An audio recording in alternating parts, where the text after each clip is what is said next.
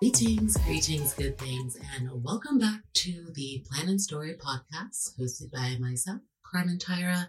Uh, through this work, we are trying to continue the storytelling traditions rooted and broadcasted here in the Muwekma Ohlone Bay Area so that people can maybe find intersections, diversions in these stories, uh, but really just trying to capture all there is um, that I've experienced in the very abundant world of arts and culture. And today, with a couple of tools, I have my planner. Um, I scrolled through my phone to find photos so I can start a recap, really, uh, a catch up time traveler's log uh, going all the way back to March, which is kind of incredible to think that today, uh, two months later, on May 25th, um, there has been at least like a, t- it's going to be like a 10 part catch up. So if you are just tuning in now, that is a great time because um, maybe you also haven't had a moment to stop and reflect because there's just been so much going on in the past two months um, fill in your own period of, of time warp uh, but to get started um, i just want to give a few special mentions to events that i was not able to make it to um, both of them were outside of san jose uh, my friends are artists. my friends are all artists, it was the name of the show. Um, Makes was in it, who is someone that I know from San Jose, and a bunch of other artists. Uh, it was at the Milk Bar in San Francisco, and the event hours were like 9 p.m. to like 4 a.m. It was some kind of like really crazy, awesome late night activity that I just was not able to make it out to. And same goes for Tinder, which was being hosted somewhere really beautiful in the Oakland Hills. Uh, Jonathan Borka, who is an incredible poet, friend, individual, and uh, Esther Young, who is also another incredible poet, singer, songwriter, many things extraordinaire. So they were both um, hosting, or uh, they were both a part of and playing at these events. Um, there's the fear of missing out, which we're all very familiar with, and you know that's that anxiety of coming with things that you know you really want to go to, and you just don't want to, or you can't stretch yourself that thin to make it. Um, so there is that little fear of like, oh, well, this happened, and it's not going to happen again.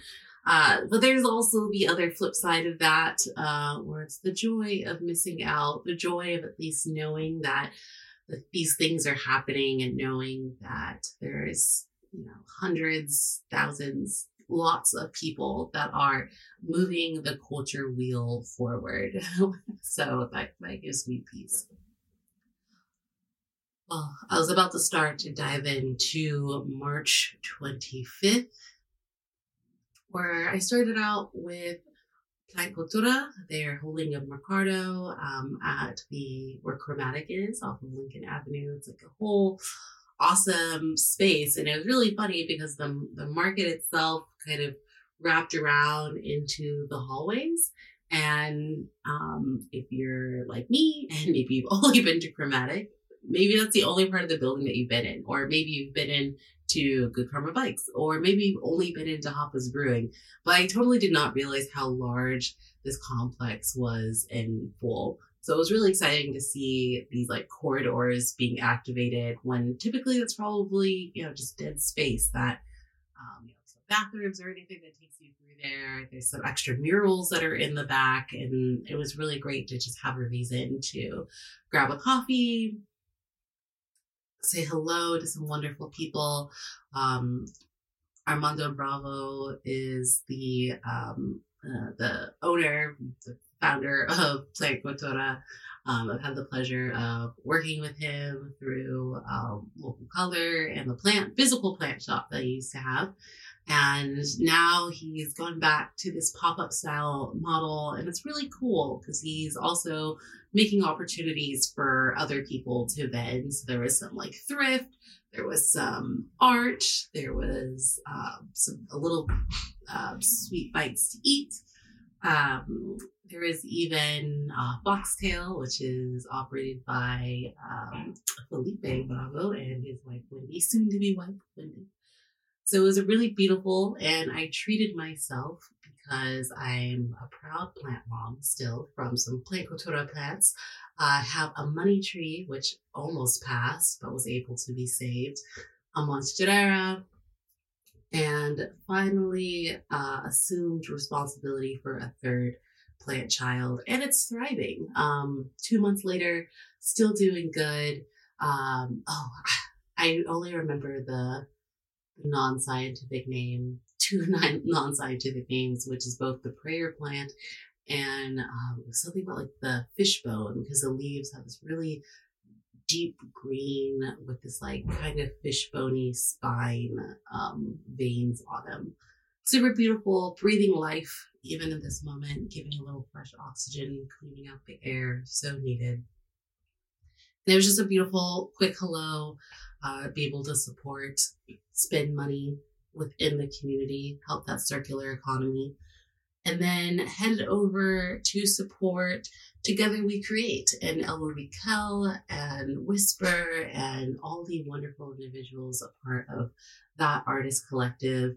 Um, and together, they ha- are one of the 2022, uh, 2023, apology, Creative Ambassadors, uh, which is a city led grant program. Um, and the city of San Jose will provide uh, a grant for you know, one or multiple projects to be carried out throughout the city just to promote uh, creativity. And they chose to do this first one called CAPS at the Latino Preparatory over um, in kind of Alum Rock area.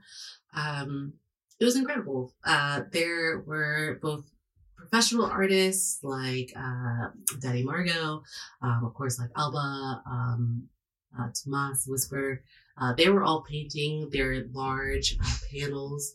And then there, in addition to that, there were all of the student groups that were also painting um, and contributing, and it was so cool. The the pieces that were being made. There was this one um, really beautiful kind of like woman birth the earth kind of themed piece to, to give it a name. Um, there was also a breakdancing competition, which was really awesome. It was like kind of like a wide range of ages that were dancing and doing these like old school, new school um, breakdancing moves, which was really epic. And the whole thing was again just that little like pump up boost of the world's going to be all right. The kids are all right. They're out here, they're participating, they're absorbing all of these like good lessons that art carries, that organizers carry, um, being exposed to different services. Um, and it was just, it was just a wonderful afternoon. Definitely got to like dance a little bit. They had a, uh, it's like a multi-story school. It was the event itself was outside of the courtyard, but the interior of the school looks awesome because there was like an upstairs balcony where the DJ was playing from, and so it was it was quite quite the vibe for the daytime.